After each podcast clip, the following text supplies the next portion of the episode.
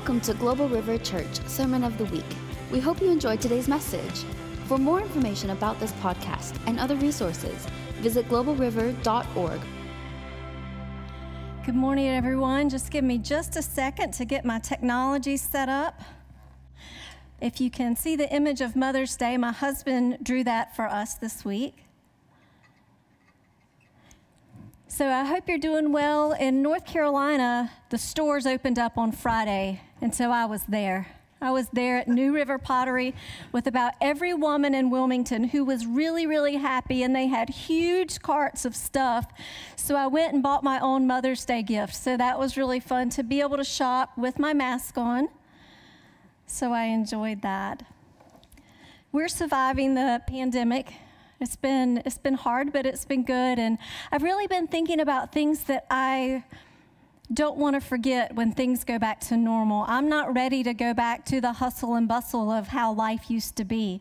So I've been pondering and meditating on, on what I want to remain the same in my life. So I just encourage you to think about that as well. So let's talk about Mother's Day. It's a day that we celebrate family, we celebrate the mother of the family, we celebrate motherhood in general. I'm still trying to make this go. Okay, never mind.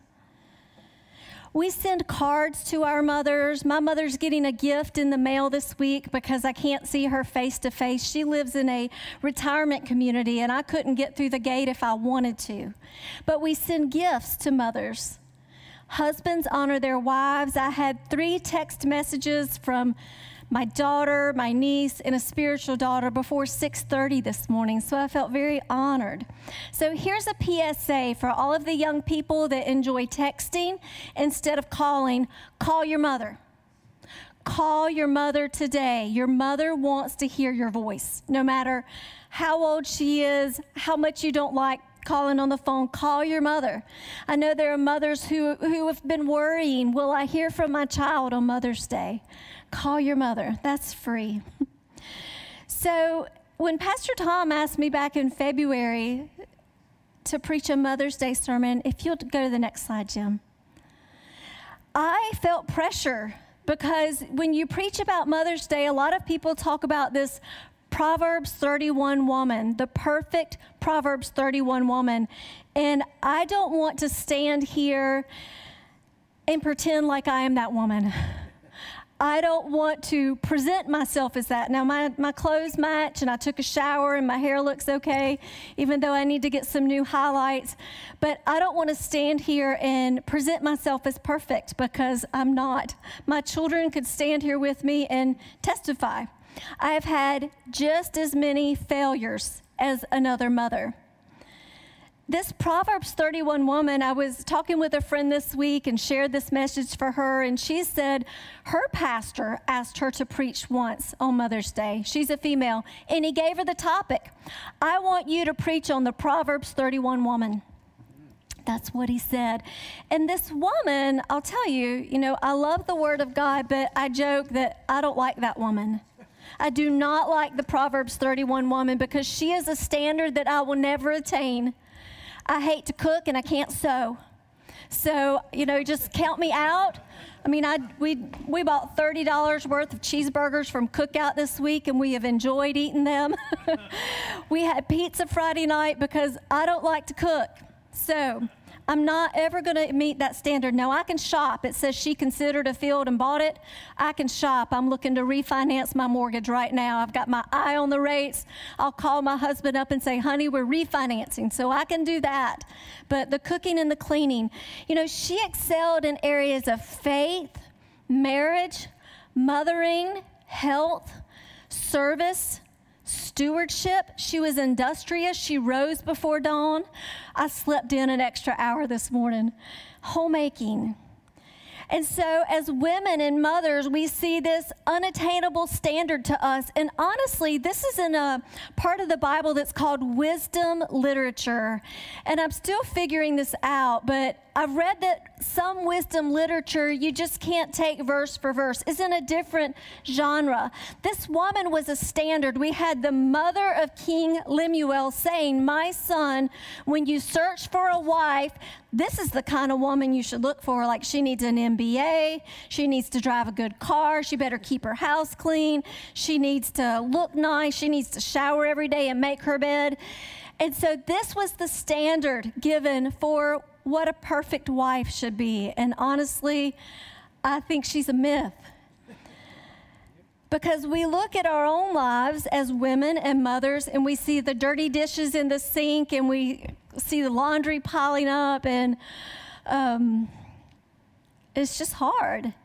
So, in terms of the Proverbs 31 woman, for me, I just try to surrender my life to God daily and focus on what I do well, which is gardening and speaking and shopping, and live in God's grace for where I fail, which is often getting angry and wanting to manipulate my children so they'll do what I want them to do. We have strengths and weaknesses. So we need to surrender our lives. Pastor Tom talked last week about how we can have a vision of what we think our life should look like, what we want it to look like, but it might be out of sync with what is really happening. I remember when my children were teenagers, I wanted to be this, you know, strong mom who could power through driver's ed, and y'all, I couldn't get in the, the car with my son. a friend of mine would pick him up from my house and let him drive her car to youth group on Wednesday nights, 30 minutes across town. She did that for me. She taught him to cook because I knew I would get frustrated. We all have gifts, we all have weaknesses. Sometimes what we think motherhood should be, what it should look like, is out of sync with what it looks like in our lives. I know in those years I struggled with horrible migraines, and I would come home from errands, and my children would put me in the bed. Like I'd hold up my fingers and say, I need three things. And then I would struggle to get the words out. I need my phone. I need some water. I need, so, you know, a snack. Motherhood's a challenge. It's a challenge because we don't live in the Garden of Eden. We live now in a fallen world where there is sin, where there's our flesh, our anger, our selfishness, where there's the devil trying to tempt us. I've been struggling this week with some words I want to say to a child, and they're not helpful. you know, um, and my daughter called me this week and told, told me something that happened, and I said, Well, didn't I tell you so and so? I just couldn't help myself. You know, when children say this happened, we'll say, Well, didn't I tell you? Didn't I tell you? I shouldn't have said it. There's discouragement, disappointment, and loss. So I brought a prop with me. Oh, I brought a few props. Go ahead and grab a few. This is Pearl. And Pearl has been my baby doll since I was very young. And I remember, you can't see it anymore, but I remember writing her bus number on her forehead so she wouldn't forget which bus to get on at school. And you can see she's had some haircuts, just like I've been cutting my hair during the pandemic. Someone trimmed her bangs. That was me.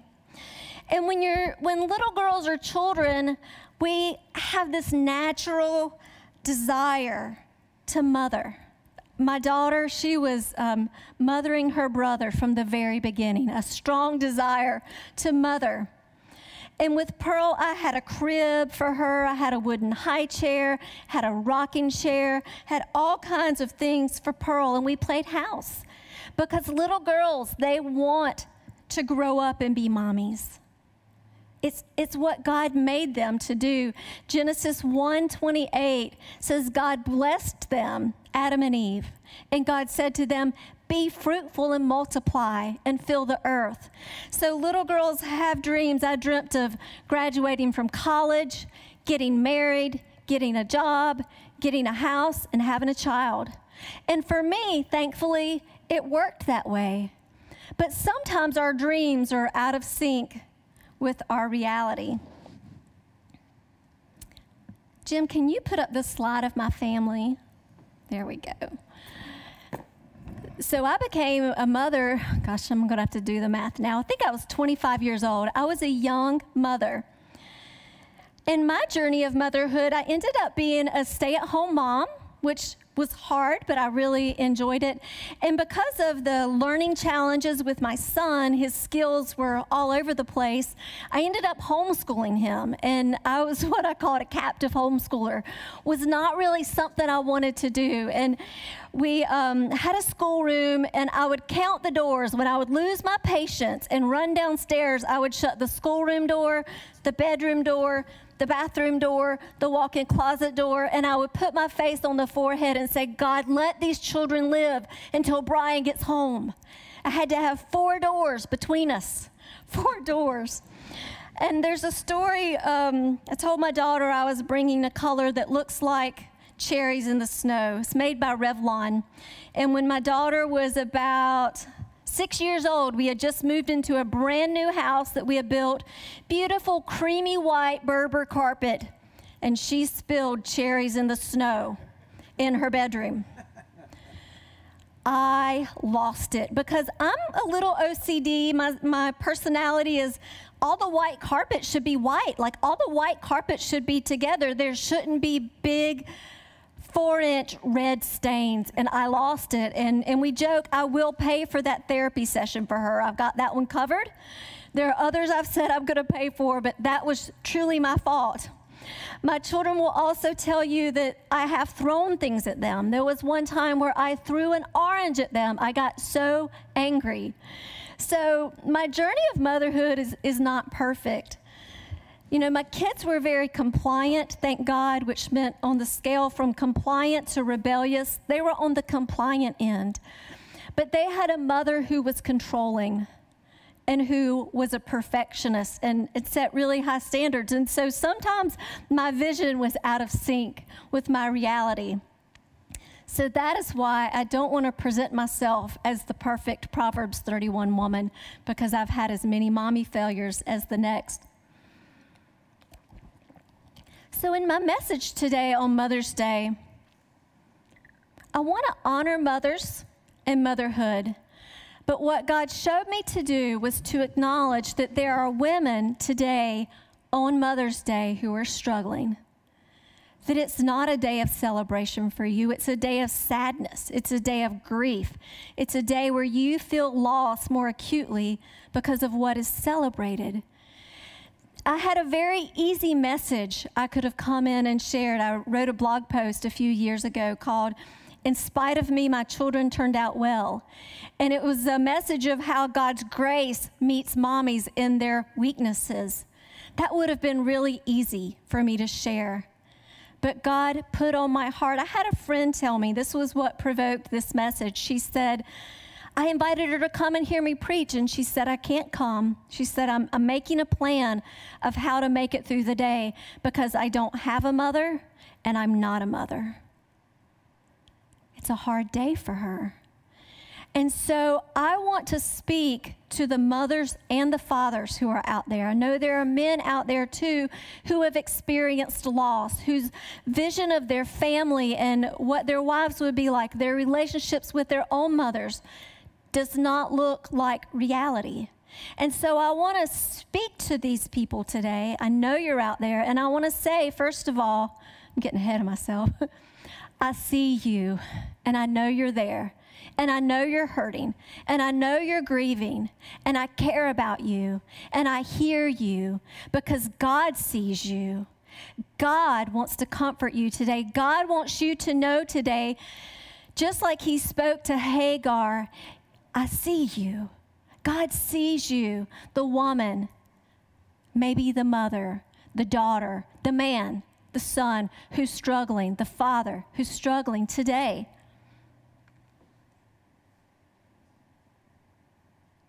And I'm not going to offer any um, platitudes. I'm probably not going to pull out Romans 8 28. I know the word of God is true, but so often when people are hurting, we just offer them a verse and think that's going to fix everything. Our vision is out of sync with our reality. And so I'm just going to speak the truth. What I did was I reached out to about 10 women and said, What is your experience in light of this situation in your life? What is your experience today? And I'm going to tell you what they said. And I'm not going to sugarcoat it because as we think about these things and broaden our minds and we think about the different people around us, it creates empathy and understanding in our hearts. How do I know these things? Because I've been listening to these women. I've been having coffee with them. I've been texting them. I've been seeing their Facebook posts. I know how they're hurting, and I am them. I have my own story of how my vision of motherhood is out of sync with, with what it's really like. So let's talk about single mothers first. And I thought of biblical examples. We know from 1 Kings 17 that Elijah met a widow at Zarephath. This, this widow was a single mother. There was a famine, and Elijah asked her for bread, and she only had a little bit of flour and a little bit of oil in her jar. And 1 Kings 17, um, starting with verse 13, it says, Elijah said to her, Do not fear, go, do as you have said, but make me a little bread cake from it first and bring it out to me, and afterwards you can make one for yourself and your son. And then verse 15, it says, So she went and did according to the word of Elijah, and she and he and her household ate for many days. The bowl of flour was not exhausted, nor did the jar of oil become empty. So, what this verse shows me is God cares for single mothers. Now, it seems in our society we have different um, types of single mothers.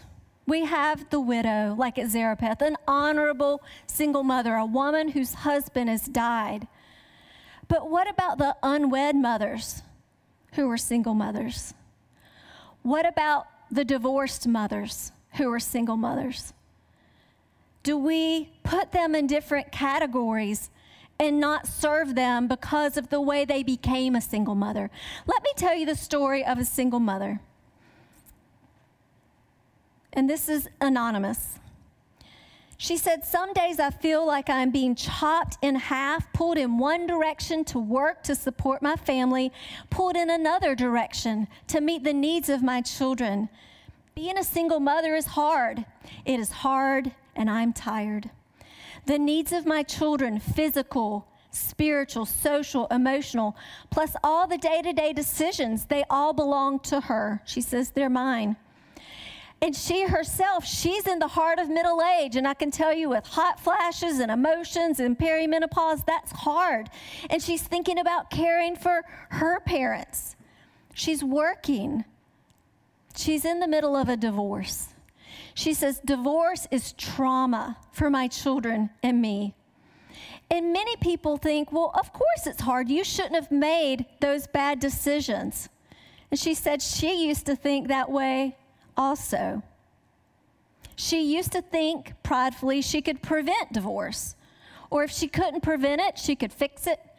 But she was wrong. And she says, There are many things in life I can't fix. Believe me, this was not my plan. And in this situation, her husband left her. She said, The experience has humbled me and in the process made me a better mother and a more compassionate person. I'm far less black and white than I used to be. But there's still a shame and failure and sadness that comes with divorce. I feel it, and I think my kids feel it too. It's an area where the church falls short so many times the body doesn't serve those who are orphans and widows when it looks like they were made so because of their own choices. I think when God looks down at single mothers, He doesn't have compassion just on the widow. I think He has compassion on the unwed mother, the compassion on the woman whose husband left her, or may, she may have left her husband I think that as a church, we need to remember all of these single mothers and meet their needs. I don't know how to fix that problem, but we need to be aware not to put women, single mothers, in categories because of how they became single mothers. It's hard whether you were divorced or widowed. Either way, it's hard. And James 1:27 says, "Pure and undefiled religion in the sight of our God and Father is this: to visit orphans and widows in their distress." They may have become orphans from divorce. They may have become widows because of divorce. But we still need to love them. How are we going to serve them? So I want to say today to the single mother on Mother's Day who is struggling and working and worrying and providing, we see you and we care about you. And God sees you today, and He wants you to know, just like Hagar, He has not forgotten you. He is the God who sees. He sees your sacrifice and your service, and He's helping you. He is your helper. He's not going to forsake you. What about mothers who have special needs children or children with chronic illness? Our biblical example is Jair, I can't say it, Jairus. Had to go on YouTube and work on my pronunciation. Jairus' daughter.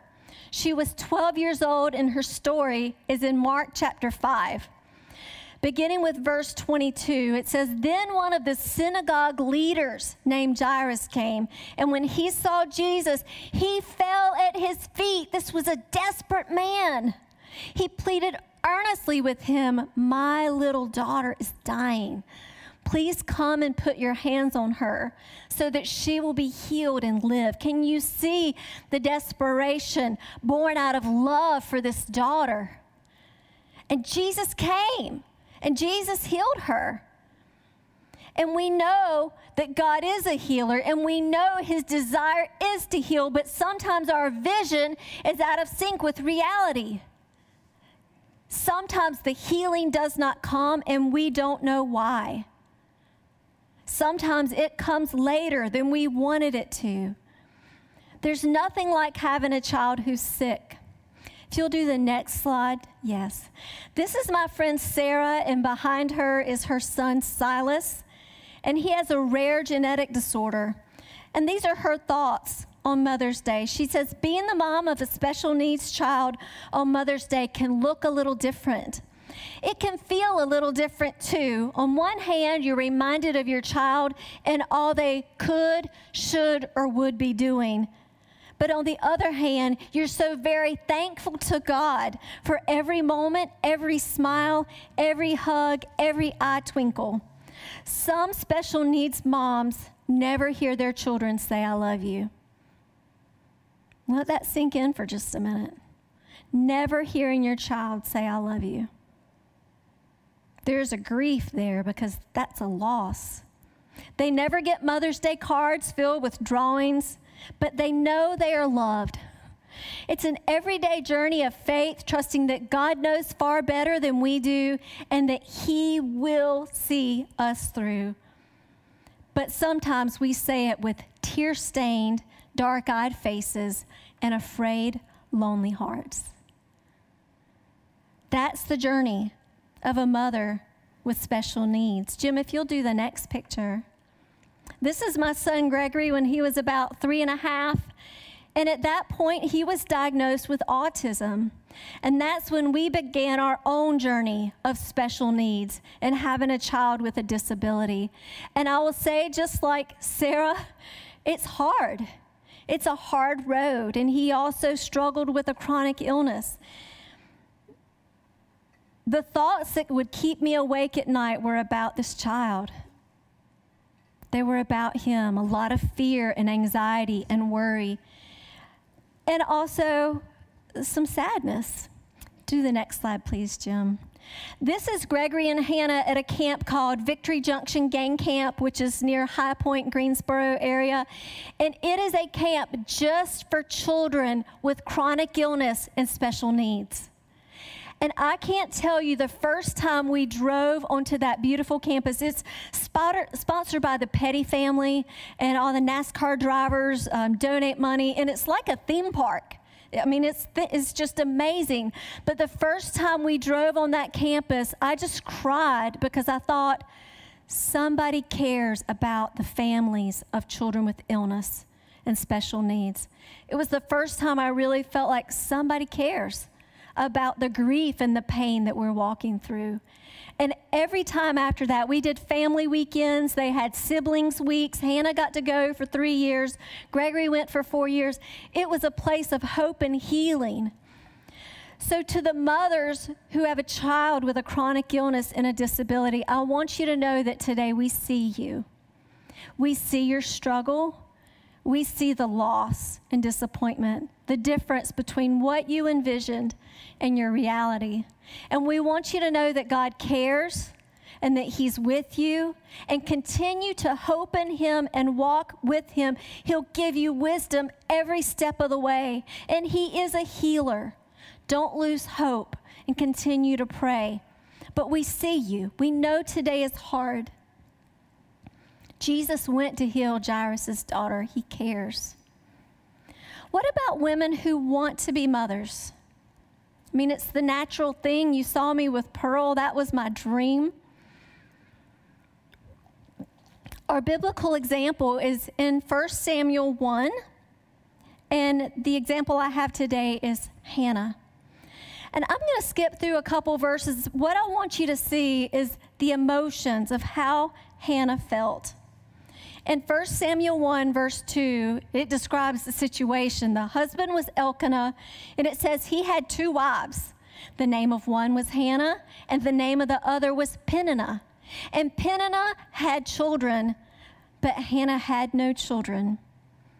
Verse 5 said, The Lord had closed her womb.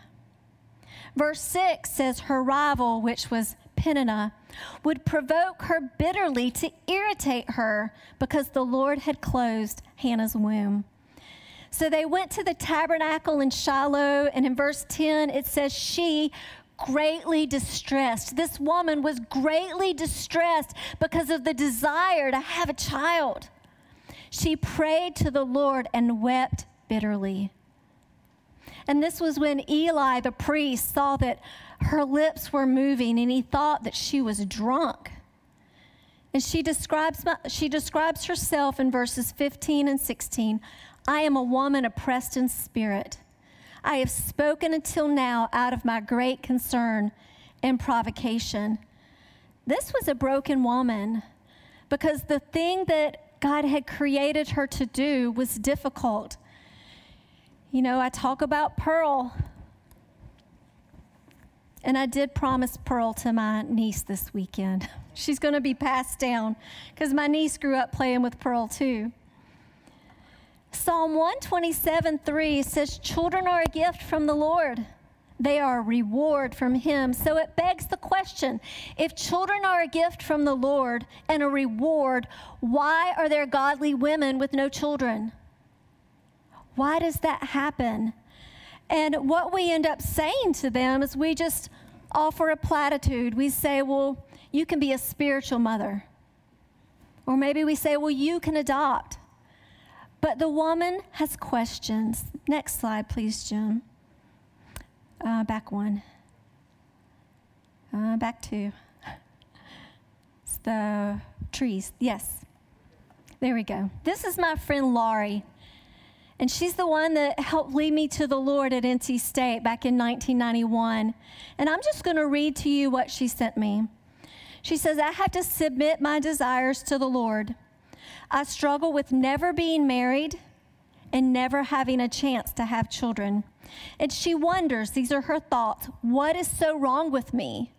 Did I commit so much sin that the Lord just didn't think I was worthy of the blessing of a family? He knows best, but is it because I would have failed as a mom so he didn't allow it? Allow it. She says these are bad thoughts, but they're real. People in God's word talk about the blessings of being a mom. So why didn't it happen for me? I missed out. She says she feels forgotten unworthy of blessings, tainted. She says, in some ways, society puts a label on you childless, childrenless. That's hard. But she says, instead of a huge pity party, I hope I've used my time of singleness to serve others. It doesn't take away the pain and the emptiness completely, but seeing a smile and getting a letter from an orphan and other children that you have spent time with in ministry is amazing, and the Lord is praised. And she says, Several people have become my spiritual children, and the love of God has allowed me to love many well. And I've seen this in her life with my own eyes. Some parents have allowed me the joy of teaming together with them, allowing me as a single sister to help in teaching their child to love and follow Jesus. This gives my heart joy and love. So we want to acknowledge it's painful we see these godly women not having a pity party and serving others and being the best spiritual mothers they can be. But we don't want to overlook the pain. We want to say to the women who long to be mothers, and it's either taking a long time or you're past childbearing age, we just want to say we see you. We care about you. We acknowledge your pain. We see it. And we pray God would continue to use you as a vessel to love others well. God sees you. Pastor Tom has already talked about Naomi in the book of Ruth. After her children died in Ruth 1, verse 20, Naomi said, Do not call me Naomi, call me Mara she changed her name, just like we sang today. She did it in a different way. Mara meant bitterness. For the Almighty has dealt very bitter, bitterly with me. I went out full, but the Lord has brought me back empty. Next slide, Jim. This is my friend Erin Escobar, and she's there with her husband Michael and their beautiful daughter Penelope. But she didn't always have that daughter. There were many Mother's Days, Mother's Days, yes, that were hard for her. She says, Mother's Day was a hard day for me before I had children. I longed to be a mother for so many years. It took longer than I wanted. For some women, it takes a long time, and it's hard to become a mother.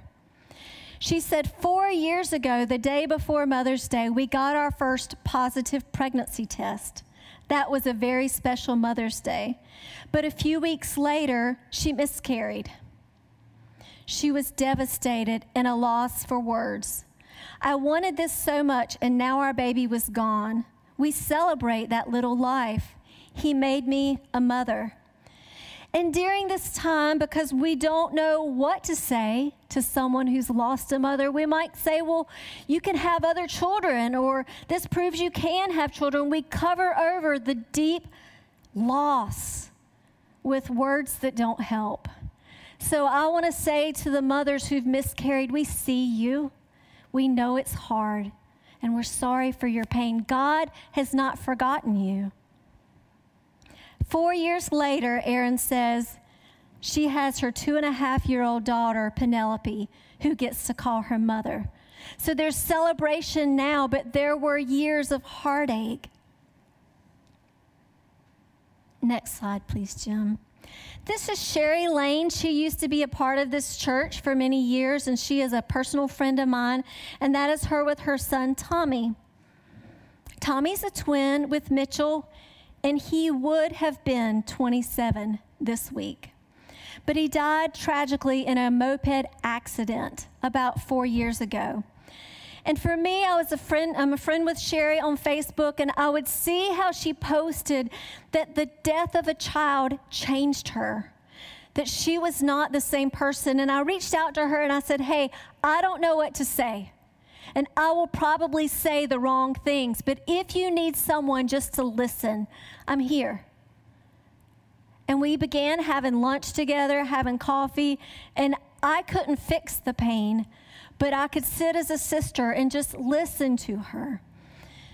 She says, This will be my fourth Mother's Day since my son Tommy's death. Every year is different, but every year is painful.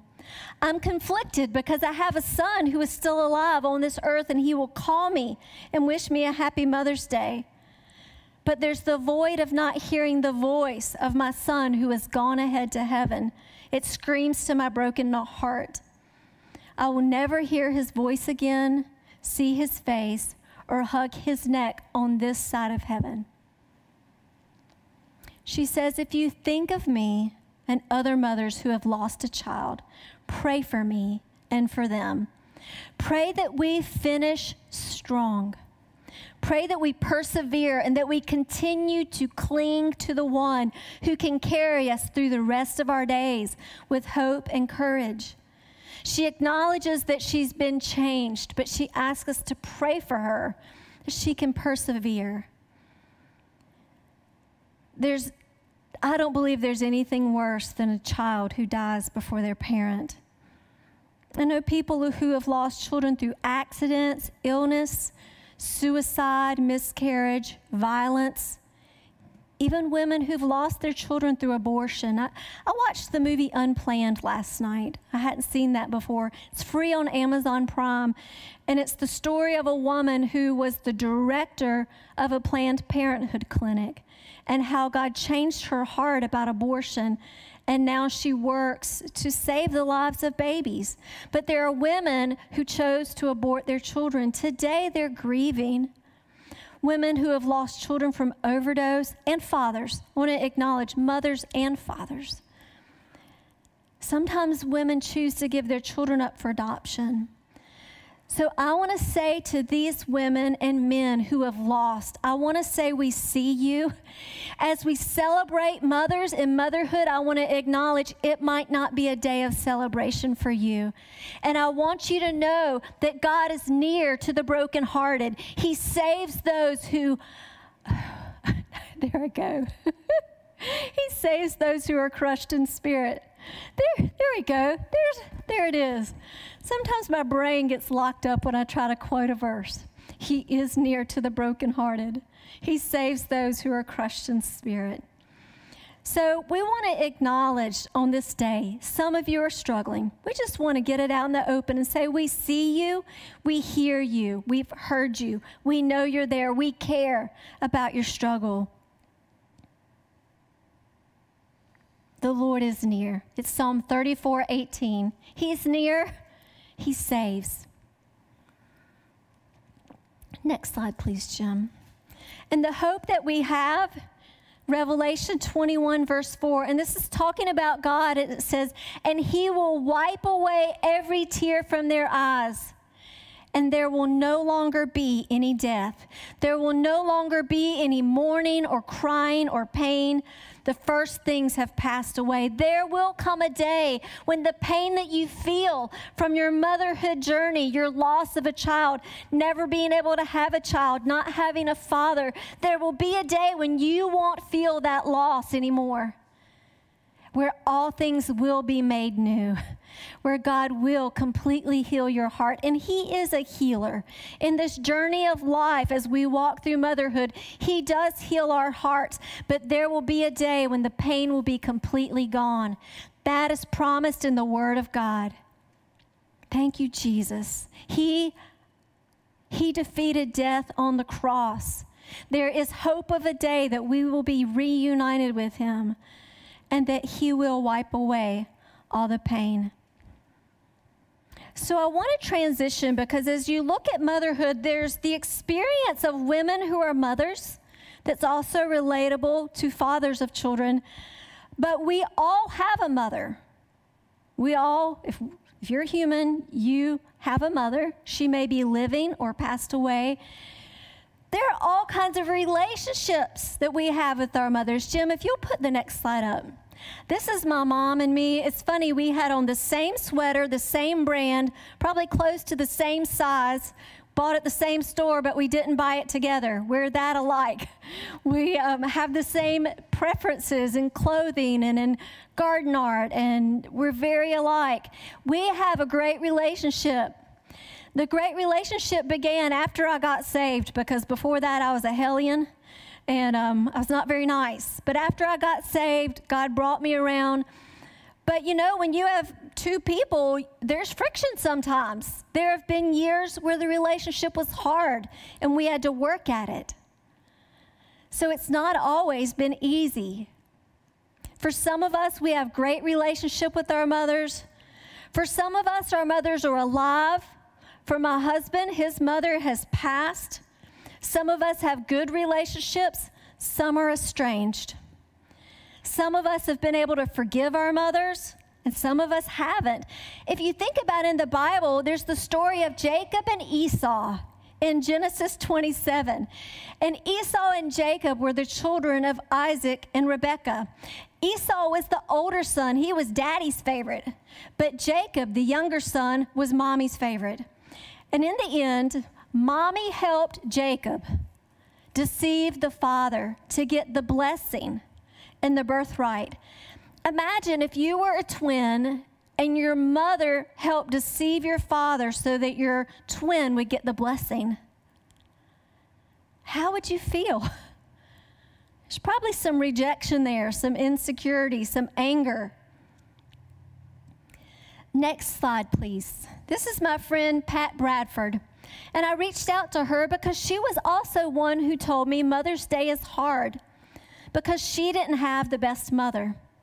She said, If I had one divine do over, I would take the opportunity to go back and try to have a loving relationship with my mother, to forgive her sooner, to tell her before she died. For decades, I had a hard time on Mother's Day. She says the womb was not a safe place for me.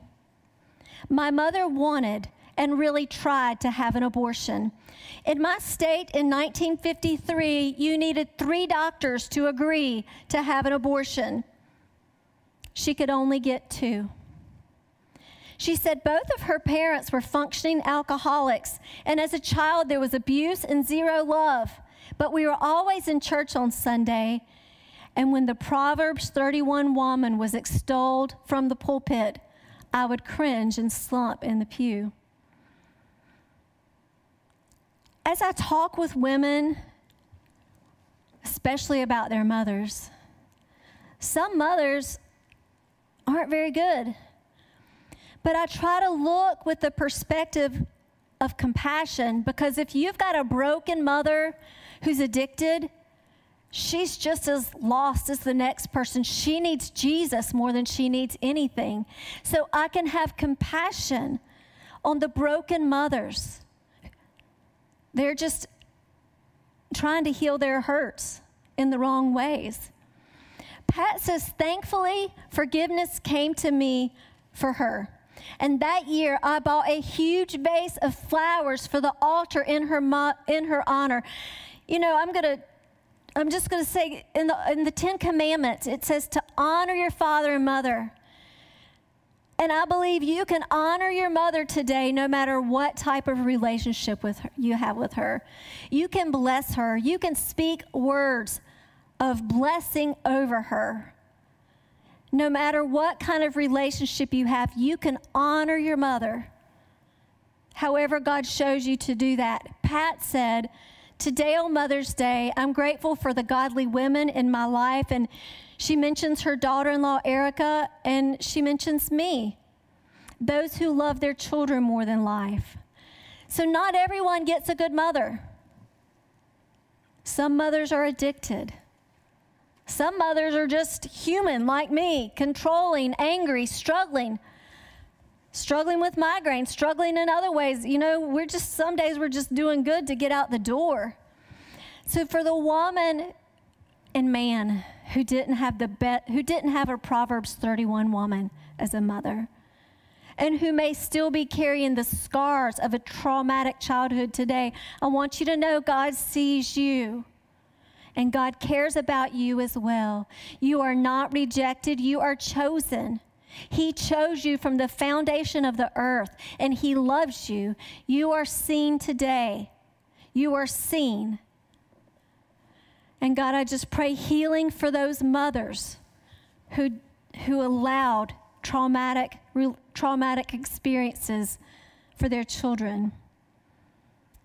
And sometimes we're estranged from mothers. This is hard, isn't it? It's hard to talk about. But as you are around people today, as we begin to be in church again, as you talk to your neighbors, these are the people that surround you. This is who we are. Until Jesus comes, we live in an imperfect world and we struggle with the difference between our vision and our realities. One young lady that goes to this church gave me this anonymous, you can take the picture of Pat off, anonymous submission. She says, she, she's estranged from her mother. And I've walked with her. I've seen her try to walk this out in a godly way, so it's not like she's just angry. She says, in a nutshell, it's hard every day. On Mother's Day, I pray just as I do every day, but the world makes me struggle with it due to it having a special day to show honor to someone that is hard to honor. It took me a while to truly understand what God says love is in 1 Corinthians 13. She's still learning daily. I do not hurt, struggle, or feel angry with her. In fact, I love her so much. And the hurt I feel is for her. God does, has, and does keep me strong, and He fills that void. So there are women and men who are estranged from their mothers. And there's a couple books. I know one that I loaned her. I couldn't find it today, but it's um, Keep Your Love On by Pastor Danny Silk. It helps you navigate broken relationships. And sometimes they're, you know, if you have a narcissist mother, other things going on, it's really hard. And this is a book that I've used called The Peacemaker by Ken Sande. And in times where I've had broken relationships with people, this is it's just giving you a blueprint of how to work through conflict in a godly way, in a way that loves and forgives. So I want to say to the people who have hard relationships, tough relationships with their mothers, we see you. Lastly, I want to mention women who have lost their mother, and especially this year. Um, if you'll put up the picture of Jan, Ricky, and her mother. There we go. Jan says, This will be my first Mother's Day without my mom. I miss her every day, but I think by keeping a thankful heart in mind, it helps me keep my peace and joy. I remind myself what I have to be thankful for every day. She says, I'm also doing positive things to honor and remember her, like planting a flowering plant for Mother's Day, a donation to hospice, adding her name to the dove tree at the Festival of Trees. She says, I'm also the mom of four kids and a grandma to nine, so I will focus on this on Mother's Day.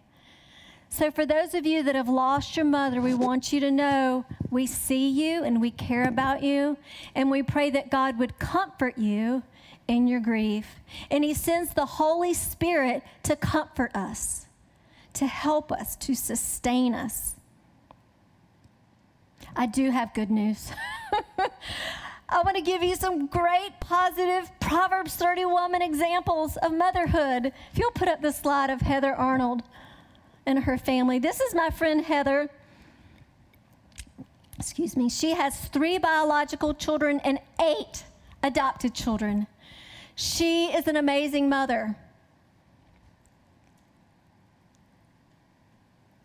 But she has many children that are teenagers at the same time. And that's it's tough to have one teenager. It's a lot different to have, you know, eight going through puberty and becoming adults. She says with she says as her kids are older, Mother's Day is a reminder to me to stay anchored in faith and in hope. With six kids in high school and some out of high school and some younger, there are a lot of feelings, emotions in the house. But feelings are temporary emotions and they go up and they go down faster than I can keep up with them. She says it's important for me to stay anchored in hope and faith so that I don't get tossed around by their feelings and end up in exhaustion. This woman is a great example of motherhood and one who has extended the tent pegs of her home to bring in orphans from around the world. A great example of spiritual motherhood, you can take the slide down now, Jim, is my friend Arlene Casola, who's been a spiritual mother to me. She says a spiritual mother first prays and then listens to the Holy Spirit, who knows her spiritual daughter better than she does and will give insight into what her gifts and natural talents are She's a mom who doesn't want her to be just herself, but wants her to be what God has called her and made her to be.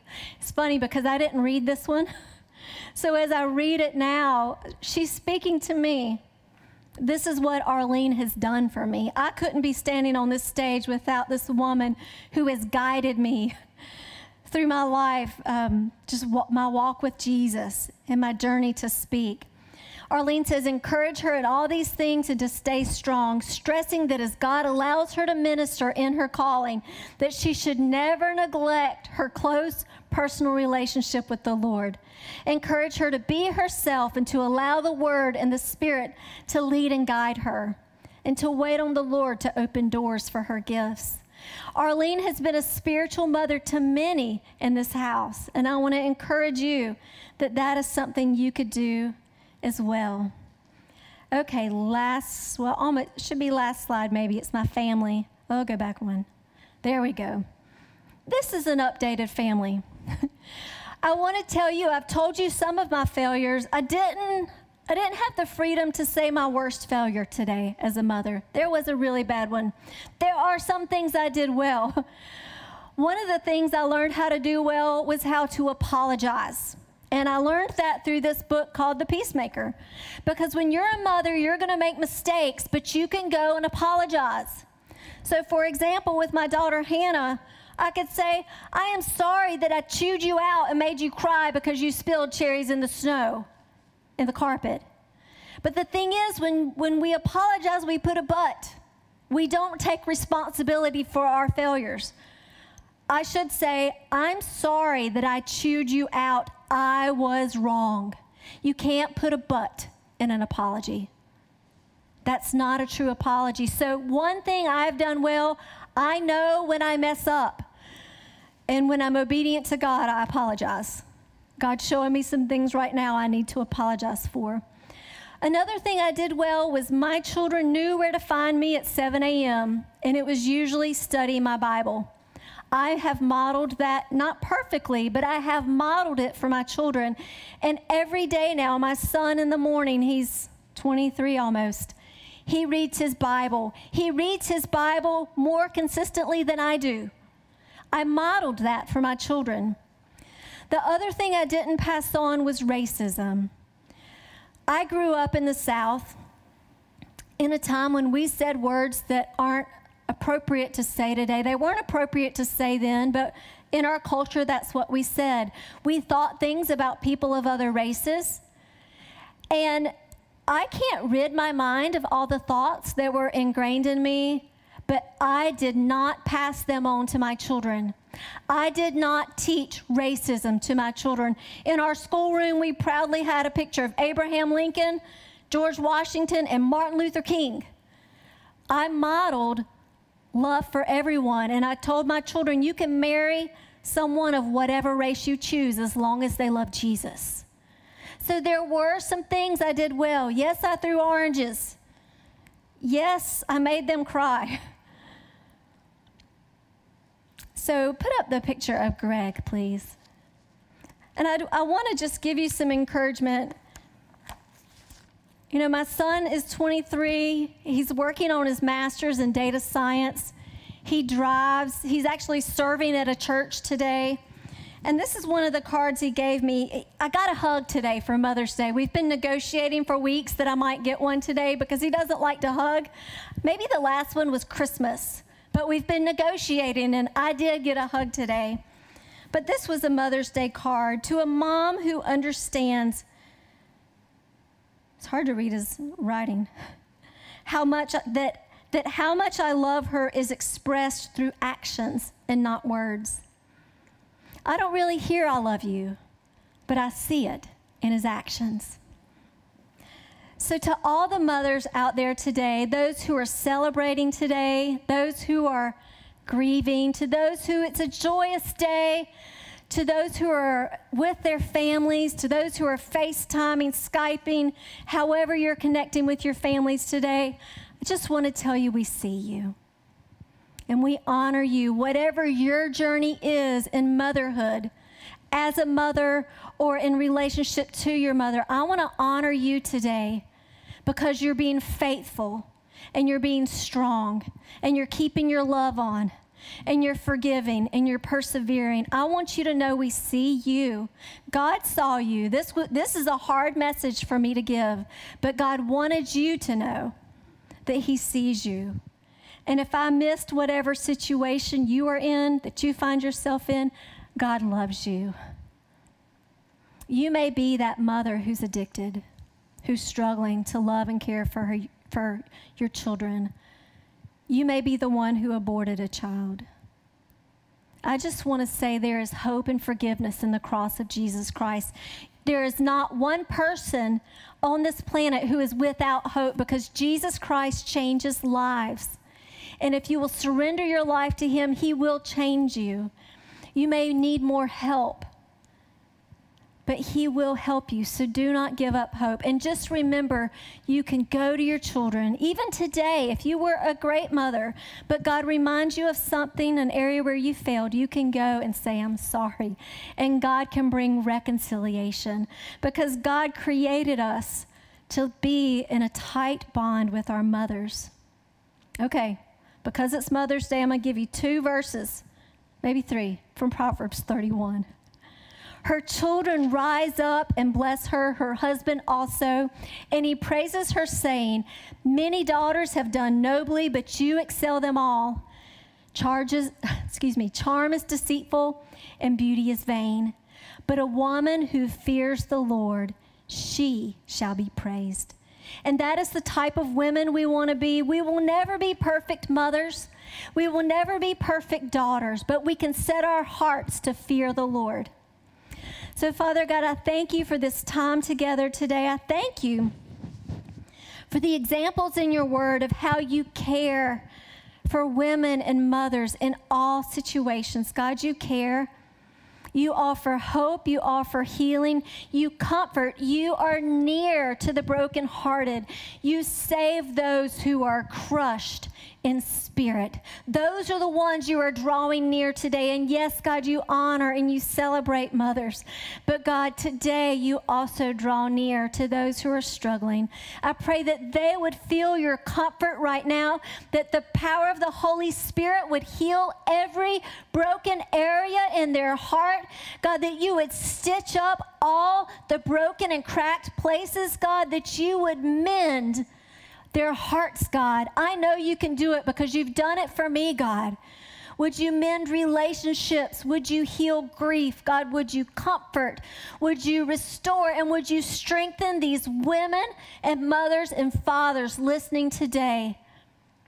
Holy Spirit, you are the power that raised Jesus from the dead, and there is nothing impossible for you. So I ask today that you would heal in the name of Jesus. Heal the broken places. Heal the places of grief and loss and disappointment and impart hope and peace and health. In Jesus' name.